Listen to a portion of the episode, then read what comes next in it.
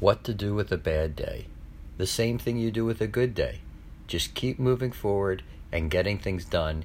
You just may have to do them while not feeling happy or excited about it. But that doesn't change the fact that you're getting things done.